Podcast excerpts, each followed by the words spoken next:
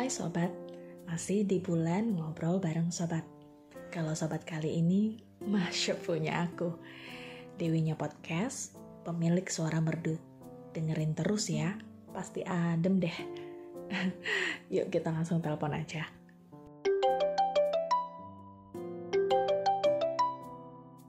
Hai Ciwi, Eh, halo.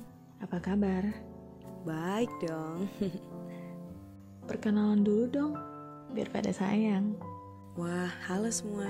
Aku Cipta, 24 tahun dan saat ini lagi kerja di perbankan. Well, hari ini kita bakal ngobrol-ngobrol tentang rasa aman. Pas banget ya, lagi masa pandemik. Banyak yang cenderung khawatir dibanding merasa aman. Kamu sendiri bagaimana? Hmm, iya. Awalnya masa-masa begini menguncang rasa amanku. Aku merasa jadi lebih mudah panik. Mungkin karena nggak ada ya yang benar-benar siap menghadapi masa-masa begini. Tapi nggak dipungkiri, sekalipun sudah terbiasa dengan suatu keadaan, setiap orang pasti punya kekhawatiran-kekhawatiran baru. Secara nggak langsung, kekhawatiran itu jadi bom waktu yang meledakkan titik aman kita ya. Ngomong-ngomong soal titik aman, apa sih yang jadi titik amanmu? Well, karena kita ini ciptaan, maka titik aman kita seharusnya ada pada sang pencipta, bukan? Manusia terbatas, tapi keterbatasan kita sudah lebih dulu dikenal olehnya. Jadi menurutku, titik kita merasa aman adalah saat kita menyadari penuh siapa pemilik hidup kita. Itu kebenarannya. Namun pada prakteknya, bukan kata semudah itu.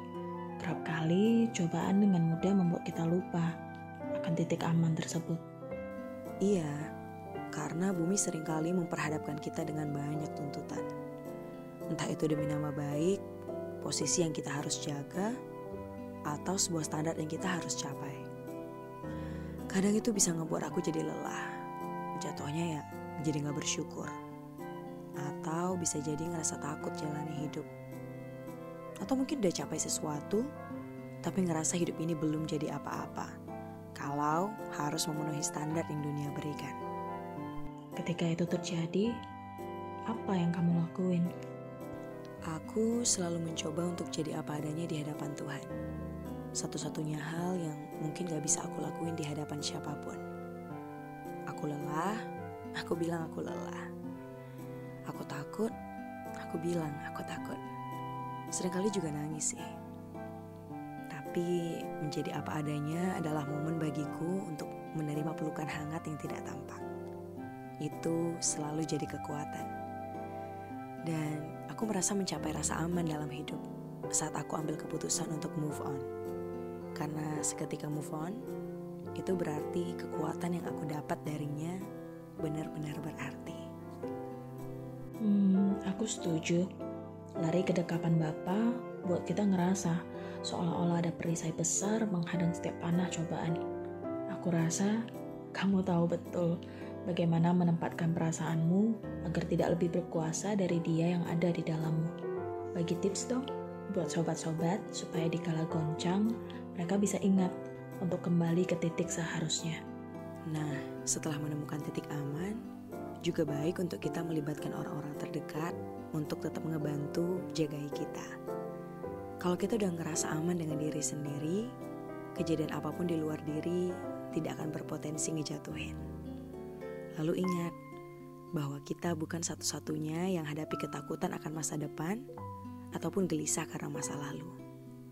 Pilihan selalu ada di kita. Jangan sampai loh kita melewatkan hal-hal penting yang spesifik Tuhan beri untuk dinikmati oleh kita. Satu-satunya. Ah, satu-satunya. Aku pun semakin paham sekarang. Terima kasih sudah berbagi. Kita berbincang lagi ya lain waktu. Wah, terima kasih juga sudah meluangkan waktu. Sampai ketemu lagi ya. Yap, sampai jumpa lagi.